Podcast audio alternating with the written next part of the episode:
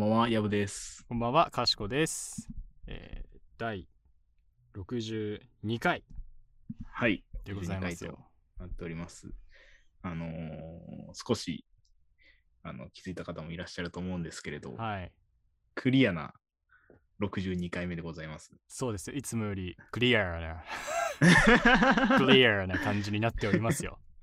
はい。あのー音質が上がったんじゃないかと、あのーこっち側ではね、あれなんですよね。話題になったんですけどこっ、ち側では、え、なんかいつもと違うって言って、な、な CM みたいになっちゃったね。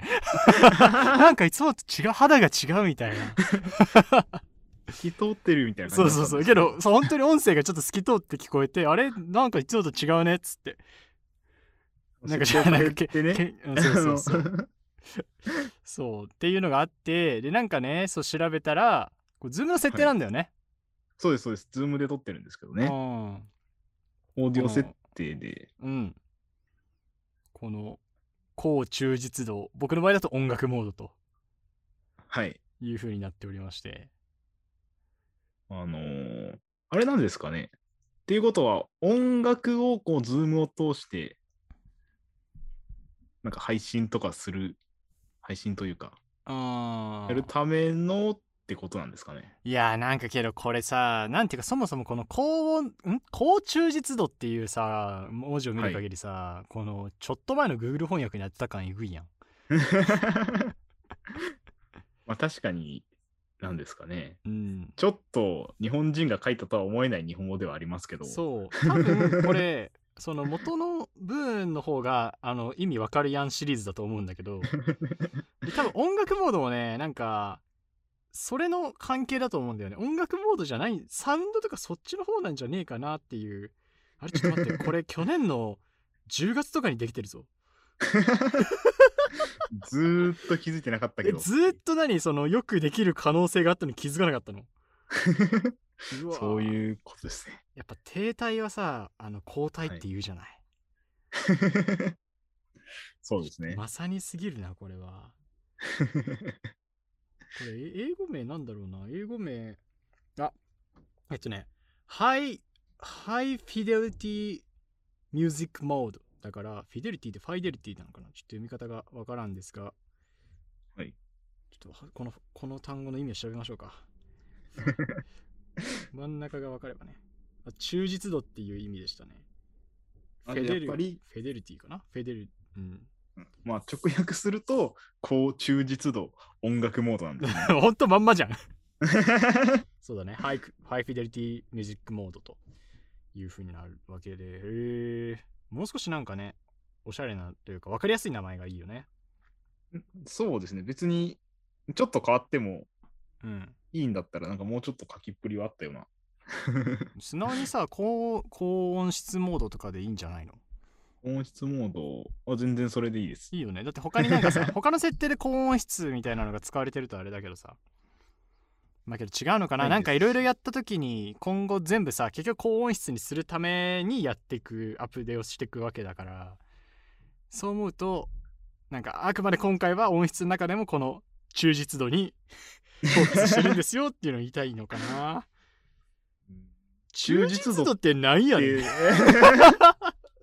で忠実度っていう単語もなかなか聞かないですけど。うん まあだから極力こうノイズとかがなくなんかクリアに聞こえるっていうことなんだろうね。そうですね。まあその、ポッドキャストの配信を通してどうなってるかわかんないですけどね。うんそうだねだからこれがさ まあ今はズームで直接聞いてるけどこう、はい。ズームから終わってこういろいろ ねちょっとした編集を加えて残し 戻し変換した後にどういう状態になってるかはまた別ですから。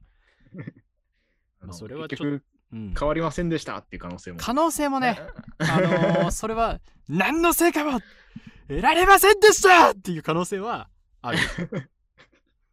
それはあるね。いや、思ったけど、今もうあれか、進撃ももう最終回したから、このネタも使えなくなっていくのか。あのーもう時代遅れになっていきますよ。早いね。心臓を捧げる人たちがいなくなっていくわけね。まあ、それで言うと結構昔から、その何の成果を得られませんでしたは、もう擦り切れるまで使ってますか 確かに。ピークはとうの昔に超えてますからね。はい。まあそんな感じで、ちょっとどうなってるか、実際ね、あの僕たちも出してみないとわからない状況ではありますが、高音質になっていること、高忠実度になっていることを願って、はい。本日も始めていきましょう。はい。はい。えー、かしこと、ヤブのやぶやぶさかではないない。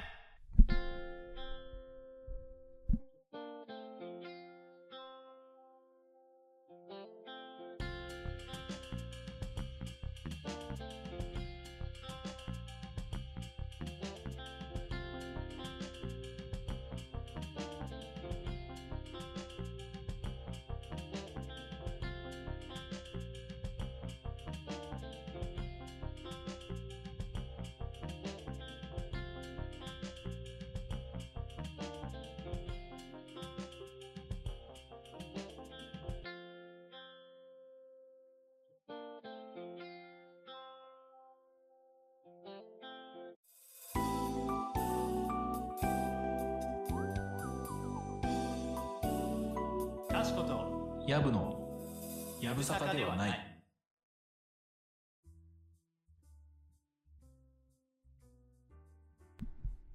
というわけで本日なんですけれども、はいえーデュエルマスターズについて語りたい。ヤブサカではないです。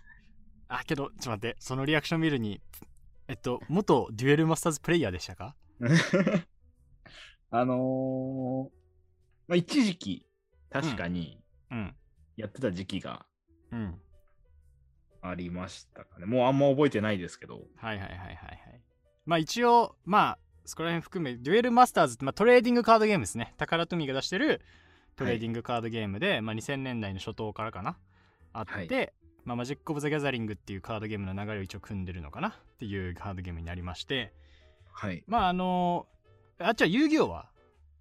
遊戯王は、うん。あのー、デュエマよりは遊戯王やってました。ああ、なるほどね。はいはいはい。だから、カードのシェアで言うと、あの日本のカードゲーム業界だと遊戯王が、まあ多分今もはいトップのはず。うんうんまあ基本的に一強なんですよ。たまに遊戯王すごいことやるんで、急に売り上げ落ちたりするんですけど、まあ、基本遊戯王で、そうそう。で、時点がデュエルマスターズっていう。まあ結構そこの差があったりする時もあるんだけどね。っていう感じのカードシェアでいう感じなんですけれども、ではい。まあ僕もですねこうカードゲーム結構やってる。まあやってたかな？正確に言うと。やってたタイプで、まあ小学生ぐらいから始まり。はい。まあそれこそ成人超えてもやってたね。全然やってた。まあそのやるなんていうか密度は違えど、はい。常にこうプデッキはあったりしたしたまに友達とやったりみたいな。うん。懐かしいねっていうのも含めてやったりはしたんですけれども。はい。ちょっと最近のデュエマがはい。ちょっと僕世代というか、まあ、この古参プレイヤーに刺さるデュエマになっててですね。なるほど。ちょっとその話をしたいなと思いつつ、ただねこうデュエマやってねえよっていう方ももちろんいると思うので。あそうデュエルマスター通称通称デュエマって言うんですけど、確かにそこからですね。うん、っていうのがあるんでちょっとそこもね踏まえつつ最近のデュエマの何が熱いかっていうのをちょっと話していこうかなというふうに思いますが、はい。でちなみにそのやってたっていうのはなどういうカード使ってたどのぐらいの時期かっていうのが多分カードから分かるんだけど。どういうカードですか？うん。何デッキ？難しいことを言いますね。そんなにむずいか？いやそれぐらいやってないってこと？あの、記憶がすごい薄いんですよ。あーじゃあほんと結構前だ。多分、初期だと思いますよ。ボルシャックドラゴンとかってこと？あ、はい。あそのレベルえボルメテスホワイトドラゴンは分かる？わかります。あそこは分かるのかボルバルザークは分かる？あー、いや、ちょっとわかんないですね。あじゃあ大体そうやって考えると結構ほんと初期でインビシブルソウルぐらいだが第6弾とかそれぐらいだからレインボーのカードなかったってこと？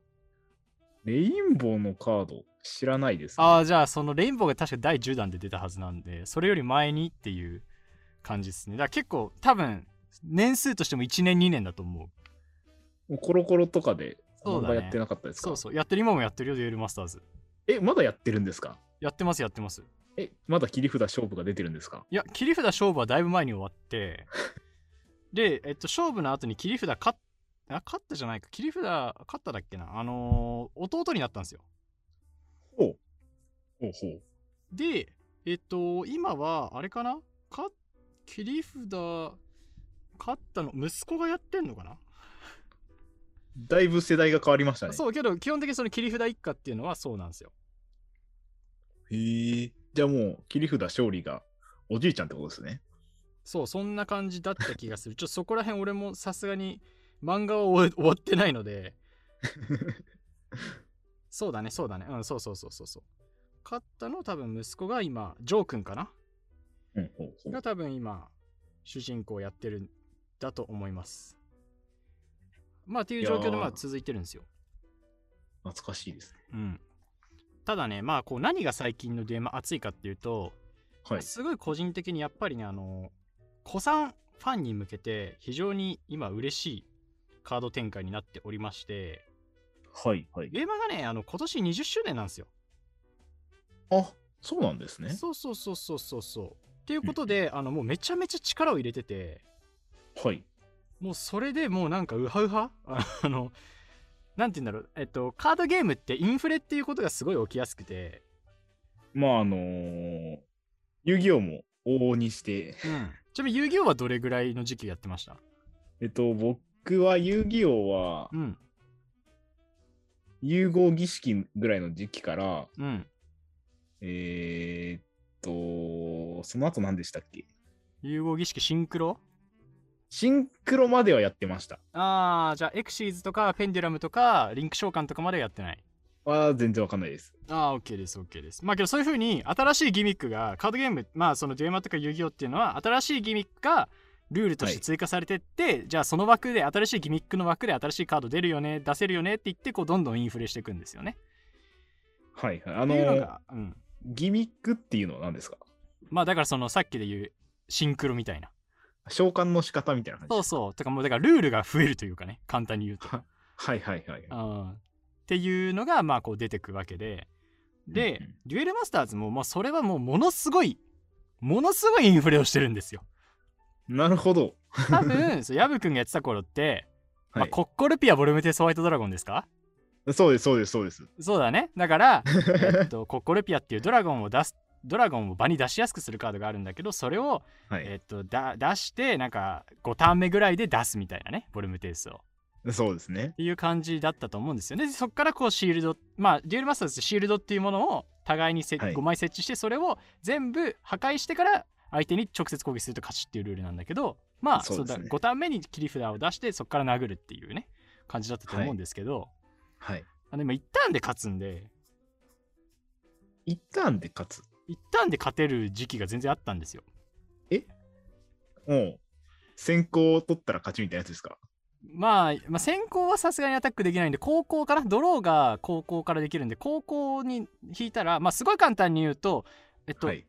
まあデュエルマスターズっていうデュエルマスターズってその大きい特徴としてゲームのそのマナっていう概念があるんだよね、はいはい、ありそます、ね。のカードを使う時にエネルギーがいるんだけどそれがマナで、そのマナがあの一旦に1枚しか基本はチャージできないはいはい。っていう風になってるので例えばじゃあ1マナのカードは1ターン目から出せるけど9マナのカードだったら基本的には9ターン待たないと出せないよっていうシステムそうですねが。あってでさっきのコッコルピアとかはじゃあ、えっと、ある特定のカードだったら7マナを5マナに減らしていいよとかはいはい。他に、も、あのカードの効果自体でマナ1枚増やすよっていう風にしてこう基本的にマナをこうマナによってこうスピードが重視こうバランスが保たれてるっていう。そうですね。そうゲームなんですけどもう最近はあのマナあの払わずにななんかもうボルメテウスぐらいのパワーのクリーチャーが出てきたりするんですよ全然。そんなことがあっていいんですか？そんなことがあっていいんですよ。ボルメテウスってもう最強カードじゃないんですか？全然最強遅いっすねあいつ。本当ですか？本当ですっていうぐらいもうインフレしててもう多分あの今あわけが分かんないと思う本当に。本当にわけが分かんないと思います。っていうぐらいもうインフレ。まあすごいまあもっと分かりやすく言うとさ進化クリーチャーとか言ったでしょ？いましたいましたいました。あれ今あのータダで出てくるかただで？進化クリーチャーが。らそうそうそうそうそう。そう。出てくるから。どういうことですか？まあそういうのがあるんよ侵略っていう効果があったりしてこうはい。進化元になり得るクリーチャーがアタックした時に手札からはい。こいつタダでそいつに重ねていいよっていう。ほーん。があったりとか はい。っていうね。あとまあ革命チェンジとかもありますし。革命チェンジ。はい。これはなんかい アタッククリーチャーがアタックする時にそいつ手札に戻して代わりにでかいクリーチャー出せるよみたいな。だから5マナのクリーチャーがアタックするときに手札に戻したらこいつ8マナのクリーチャーが代わりに出てそのままアタックしますよみたいずるくないですか？な、うん、ででアタックするときに、えっと、自分のマナから好きなカード出せるよみたいな。え、ずるくないですか？ずるいずるいですよ。そうなんですよ。でなんならそいつらスピードアタッカーにするよみたいなね、めちゃくちゃずるくないですか？うん、っていうぐらいまあそうなんですよ。なんか割と、まあ、その一旦でい一旦で勝ち切るっていうのはさすがにあのなんていうかいろいろ運が良くて上振れた時の結果なんだけど、はいはい。大体ね、4規制され規制されつつとかもあるんだけど4ターン安定で4ターンあればまず勝てるっていうデッキが全然流行ってる時期とかもあって。いい。遅くても4ターンみたいな、マジっすか？うん、だからヤブ君の世界時代のやつで言うとだコッコルピア出した次のターンにはもう負けてるんですよ ここっちはコッコルピア出して相手4ターン目だから負けてるんですよ。終わりじゃないですか。終わり本当に。っていうぐらいもうこうかなり環境がもうすごい進んでて、もうインフレがすごいんですよ。はいはいはい。こういう時に古参ユーザーがねちょっと悲しいっていうのがはい。要するにそのヤブ君が言ったみたいなさボレムテウスだったりさコッコルピアだったりボルシャックドラゴンっていうこう僕たちが小学生の頃なり子供の頃使ってきたカードたちが実戦に出てこないってことなんですよねそうです。あの頃のカードは今や、もはやもう使うやついないわみたいな。そうそうそうそう悲しいですよ。っていう風になってるんなってるのがなってくんですよ普通はあのポケモンカードとかだとあの、はいなんかあのなん定期的こっから大会で使えるカードはこの時期に出たカードねとかって区切るのではいはい。そういう風にはならない場合もあったりするんだけど、まあデュエルマスターズ基本的に今まで出たカード全部使っていいよっていうルールでやってるので、うんうんうん。うんまあ他のルールもあるんだけどねまあけどそうやってくるとやっぱり使えないカードが出てくるわけです僕たちの思い出としては強いけどはい。こいつは今ちょっと実戦で使うのはとまあそうなりますよね。ってなってきたところにデュエルマスターズちょっと数年前からちょっとやらかしを始めて、やらかしというか僕からしたらおやってんなっていうのを始めてですねはいはいはい。とりあえず今まあ基本的にデュエルマスターズヤブ君がやってた頃ってクリーチャーと呪文っていう枠組みがあったと思うんですよ、ありましたね。うん、まあクリーチャーは簡単に遊戯王で言うとモンスターで、はい。えーまあ呪文がマジックとかトラップっていうことでまあ呪文まあ呪文はうちうその効果発揮したら終わりでクリーチャーはそのままモンスターとして場に残るよっていうカードなんだけどはいはい。まずツインインパクトっていうカードが数年前から出てるんですねもうなんすかそれ。これ これ呪文とクリーチャーが1枚になってるんですよ呪文とクリーチャーが1枚。なるほど。えっと上半分がクリーチャーで下半分が呪文なんですね、ほーん。なるほど。であのだから例えばあのー上のカードつ上のカードとして使うときは上のカードに書いてあるマナーを払って使うし下のカードとして使うときは下のカードのマナーを払って使うよっていう、あー、なるほど。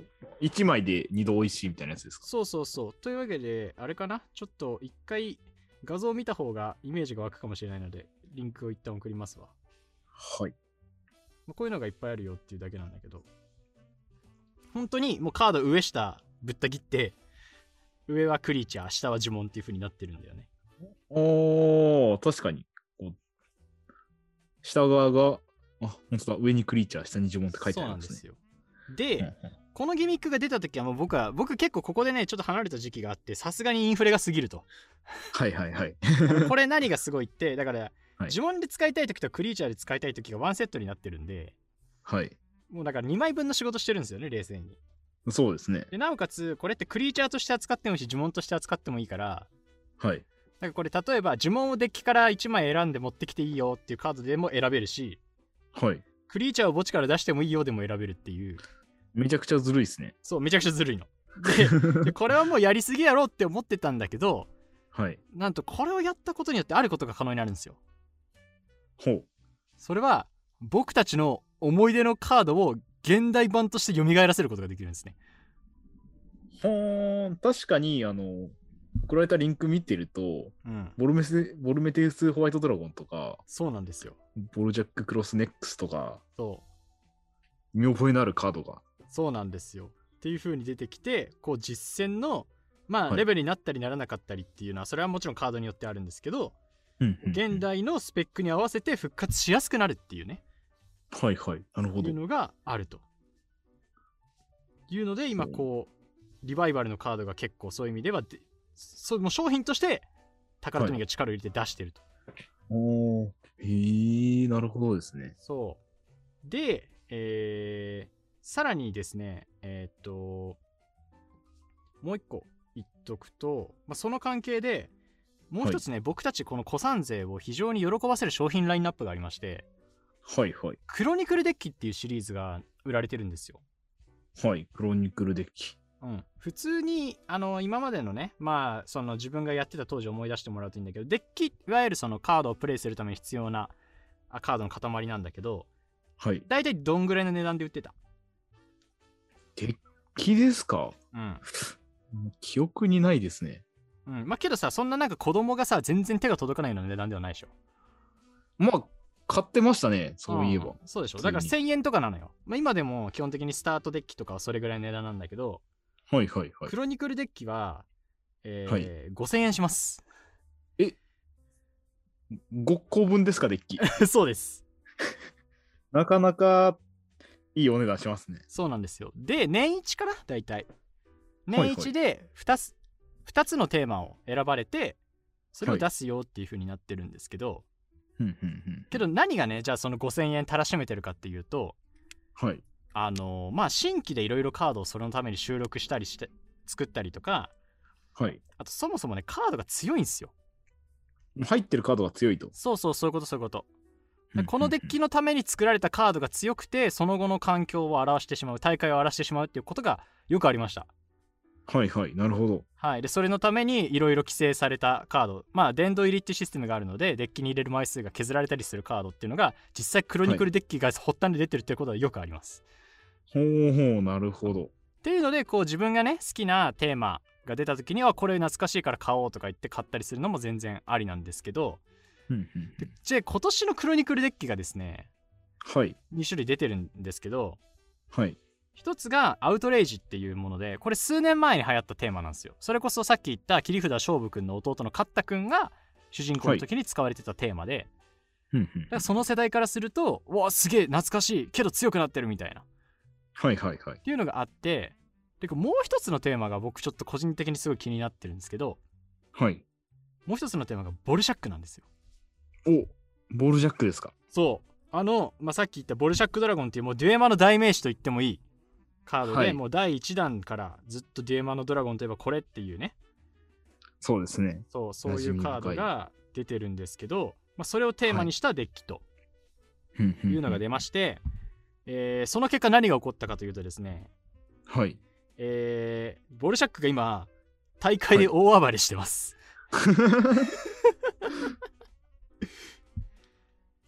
そうそのボルシャックをテーマとした時に、まあボルシャックのために新規の新しいカードがいっぱい作られたわけですよ。はいはいはい。確かにそうなりますね。そうなんですよ。でその結果ねあのあまりにもちょっとまあいろんな他のドラゴンとも組み合わせられるようなデッキになってしまってですねはいはいはい。ボルシャックデッキを各地で見かける状況に今なってます 我らがボルシャックがまた帰ってきたんです。我らがボルシャックは環境を荒らしております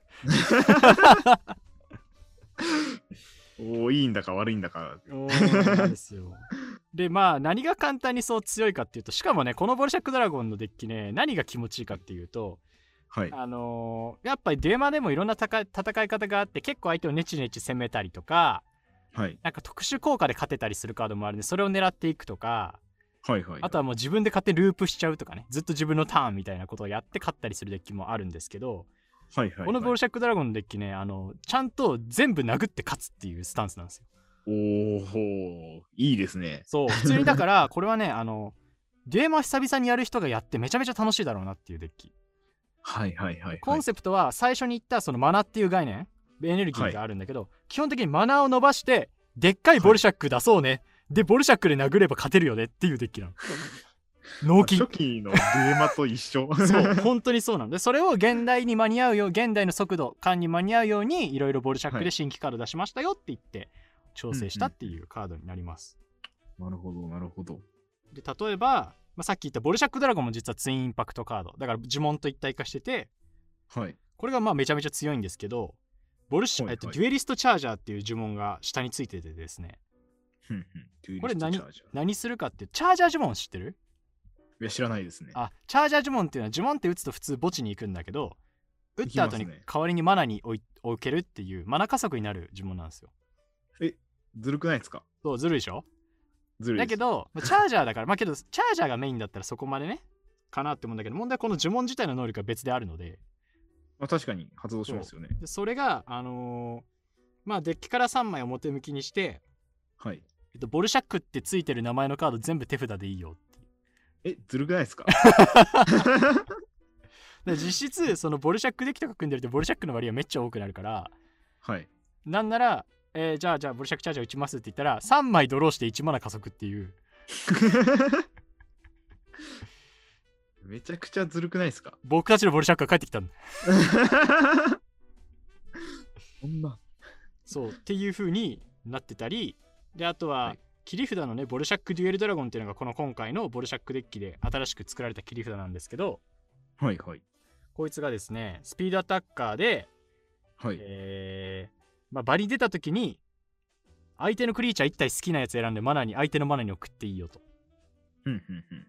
で、えーマナにあるカードの枚数以下のボルシャックとあるドラゴンを自分のマナから1体出していいよっていう。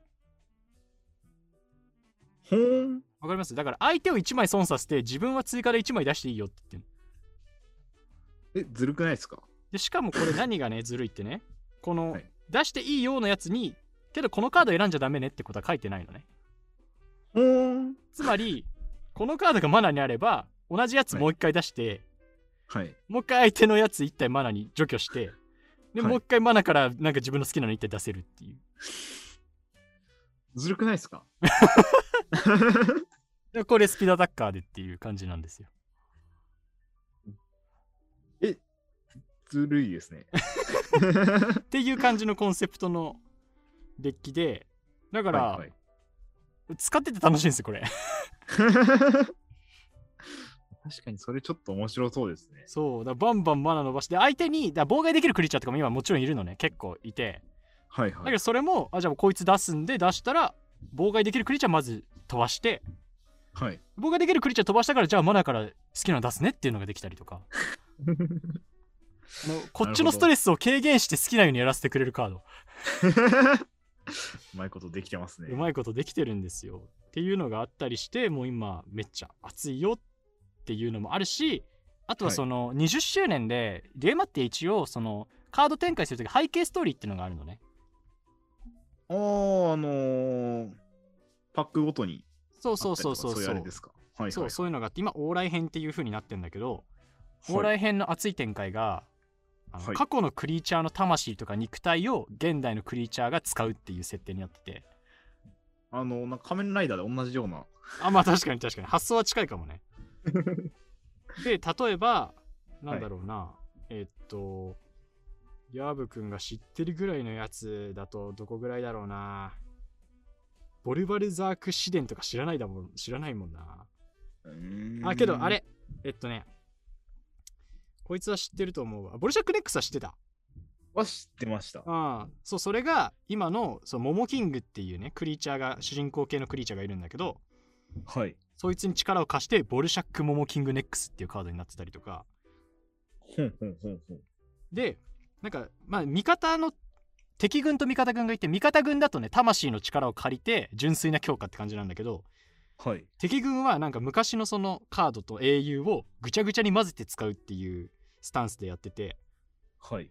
あのドルバルムとアルファディオスっていうのがいるんですよはい。ドル知ってる？バルムといや、知らないです。バルムとアルカディアスはわかる？いや、わかんないです。あバルムとアルカディアスわかんないそうか見たらわかるかそう調べたらわかるかもしれないけどそのな。はい。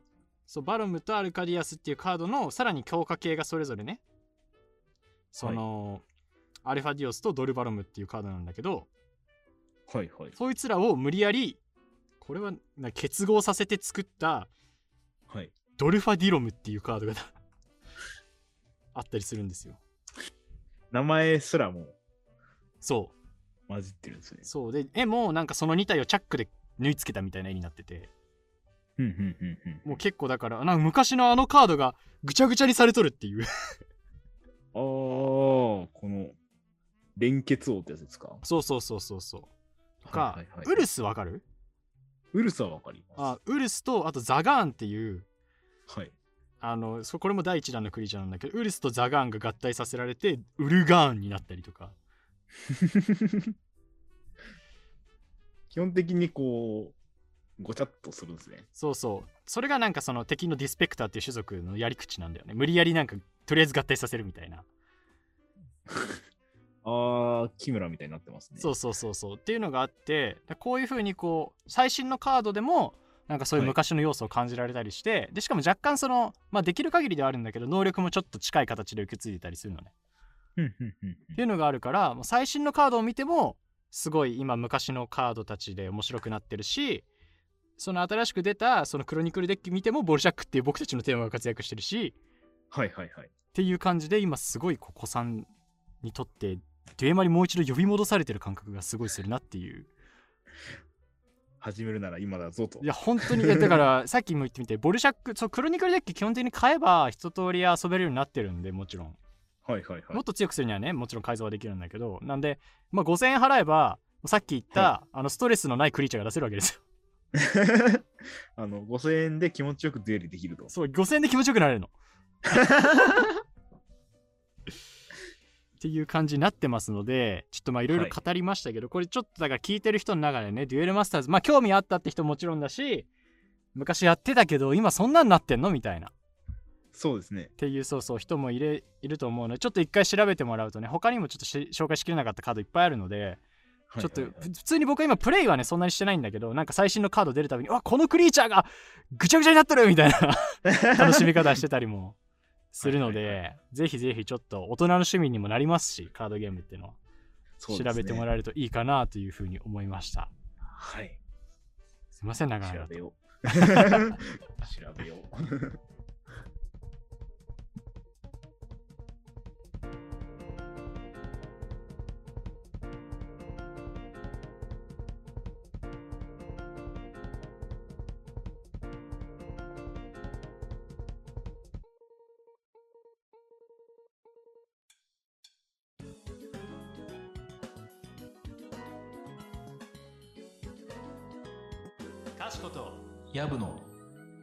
やぶさかではない今週の今週の今週のジジニュースはいというわけで今週の時事ニュースなんでございますがはい。我らが大好きテレビ東京がですねはい。えー新しくこう番組編成の今時期なんですけれどもはいはいはい。月火水の深夜にアニメゾーンを設置することを発表しました。マジっすか？マジ。マジでございますよ。いや、熱いですね。熱い。もうテレ東といえば我らが。我らがテレ東ですからね本当に。いやー。でしかも、3日もいいんですか？そういいらしいんですよ。アニメゾーンっていうのをこう月火水の深夜0時から設置してポケモンとかナルトとか妖怪ウォッチおそ松さんなどに続くビッグヒットコンテンツを生み出すことを目的としてテレ東の歴史に欠かすことのできないアニメの新時代を切り開く作品を放送するということでございます。いやーやっぱお俺はそのアニメっつったらテレ東で見てきたイメージあるの子供の頃特に。何見てたんですか？それはもう始まりはすけど島次郎とかが。なるほど。ハッピージャムジャムしてたハッピージャムジャムしてたしやっぱけどナルトとかさブリーチとかも全部テレ東だったでしょ？えーっと、そうでしたっけ？その頃ってもう全然、あれですね。ナルトブリナルトブリーチ D グレリボーンは全部テレ東だった気がするしそれこそデュエルマスターズとかもテレ東で遊戯王もテレ東でしょ？詳しいですね。いやだってテレぜいや多分全部テレ東でしょ。もう、そう、そうですね。俺の中でそのテレ東イコールテレビアニメの曲って印象しかなくて逆に他でやってた時に驚いたもん、ああ、そういうことですか。で。俺メジャー NHK でやってるの見て驚いたもん。テレ東じゃないのにアニメやってると思って。違うチャンネルでアニメがそうそうそうそう。あっていう感じだったから。ー やっぱ俺の中でそのやっぱテレ東イコールアニメはねまあこの今最近はねテレここ数年はテレ東ってやっぱテレ東なりの番組っていう面白さがさいろいろ着目されてるけどそうですね。やっぱその大前提にやっぱこうアニメの曲っていうのが俺の中で強くある感じですアイシールド21とかテニスの王子様とかもだななんかその、なんて言うんでしょうね。そういう系統が好きなんですね。あの、なんて言うんでしょう。テレ東の色がありますよね。あーわかるけど子供の頃ってまさにそういうので俺は育ってきたね僕、うんちょっと年齢上がってからアニメハマりだしたんで、うんどっちかっていうと僕、ノイタミナで育ってるんですよ。ノイタミナで育ってんのはねちょっとちょっと違うぜあ育ってるというか、ああのー見てきたね自分のアニメ一番見た時期、ノイタミナ多かったなと。C 見た？C は見てないんですけど。なんでだよ。いや、でもそれはもやしもんとか、ああはいはいはいはいはい。四畳半神話体系とか、ああいいアニメ見てるね。のだめもそうですし、そうだね。そうそうそうそう。あの花とか、うさぎドロップもそうですね。そうだね。そうだから毛色がね違う。だからこっちはなんつうかそうジャンプ系がやっぱ多くて俺の中で王道アニメあポケモンもそうか。王道アニメはいっていうとやっぱテレ東のイメージがあったので、まあそうですね。うん。ジャンプ、ジャンプみたいな感じのやつはそうそうそうそう割と気持ちのいいアニメが多かったというか。確かに。明快なね アニメが多かったなという印象なので、まあ、最近はい。おそ松さんとかもあるからそうでもないかもしれないけどさ。そう。だからそれが深夜帯でまあだから言っちゃえばさっきみたいにノイタミナとかいわゆる深夜枠じゃん。そうですね、もろうに。ん、だし俺だと最近だとなんかそうビースターズやってたプラスウルトラのウルトラだっけな。なんかそういう別の枠とかでやっぱアニメ枠をさ各局強化してるからさやっぱ深夜であテレ東のイメージあんまないんだよね、まあ確かに他のところもが力を入れてるイメージはあります、ね。うん、そうそうそう。ってなるのでじゃあそこをちゃんとテレ東が取りに来るとどうなってくるのかなっていう楽しみが。混戦になりますよ。いや本当。まあありがたいですよ。僕はもういいアニメ見れるだけなんでね 確かに、視聴者としては嬉しい。視聴者としては嬉しいのでちょっとどういう風になっていくのか皆さんもねテレ東見てもらえればなと思います。はい、というわけで今週の時事ニュースでございました。はい。はい。というわけでお知らせいきたいと思います。はい。えーこちらは、かしことやぶのやぶさかではないやですね、現在各種媒体で配信しております。毎週土曜日お昼の12時頃に更新予定で、えースタンド FM、ポッドキャストで本編配信しております、えーそれぞれお便り募集しておりまして、スタンド FM ではレターという機能がありますので、そちらから、ポッドキャストの方では Google フォームでアンケート設置しております。あえーメールがいいよって方ですね、メールアドレスのやぶさか .gmail.com、notybsk.gmail.com までご連、えーメールください。そして各種 SNS でシェアもお願いします。えーハッシュタグやぶさかがですね、前回取られたということをアフタートークでお話ししたんですけれども、そうですね。ハッシュタグやぶさかつけつつ、ハッシュタグ、えー、あやばいやばい、忘れちゃった。KY か。KY ですね。けハッシュタグ KY やぶさかはい。もつけてい頭にね、ただ二文字ついて。そう、頭に二文字つけてもららえると、より僕たちのものだと判別がしやすくなりますので、まあ今回デュエルマスターズの話しましたけど、他にもね、カードゲームとかいっぱいあるんで、なんかこういうのやってたとか。いうのもぜひぜひもらえるといいかなと思います。そしてあの僕のツイッターの方でも、あのツイッターも一応宣伝しておりますので、ハッシュタグやぶさかで調べてもらって出てくる、えー、かしこというアカウントになりますので、よければフォローなどもお願いします。そしてそして、はい。はい、えー YouTube ではですね、あの先ほどちょっと話題にも上がりましたが、アフタートークの方配信しておりますので、よかったらぜひご覧になってください。えーチャンネル登録の方もですね、配信逃さないようにどうぞよろしくお願いいたします。はい。というわけで以上お知らせになります。はい。YouTube がこう、回によっては聞かれてるんだよね。そうなんですか？ああ、そうそうそう。あのー DJ 松永のところとか若干聞かれてます。っていう感じで。うん。内容次第ってことですね。内容次第、まあそうだね。そこら辺もある。ちょっとだから YouTube は少しずつ、こう、あ、こっちの方でいいのかなっていう方向にで進んでいければと 思っております。はい。というわけで、えーお開きしましょう。はい。はい。というわけで今回もお聞きいただきありがとうございました。ありがとうございました。えーここまでのお相手はかしこと。やぶでした。えーそれでは皆さんまた次回お会いしましょう。さよならさよなら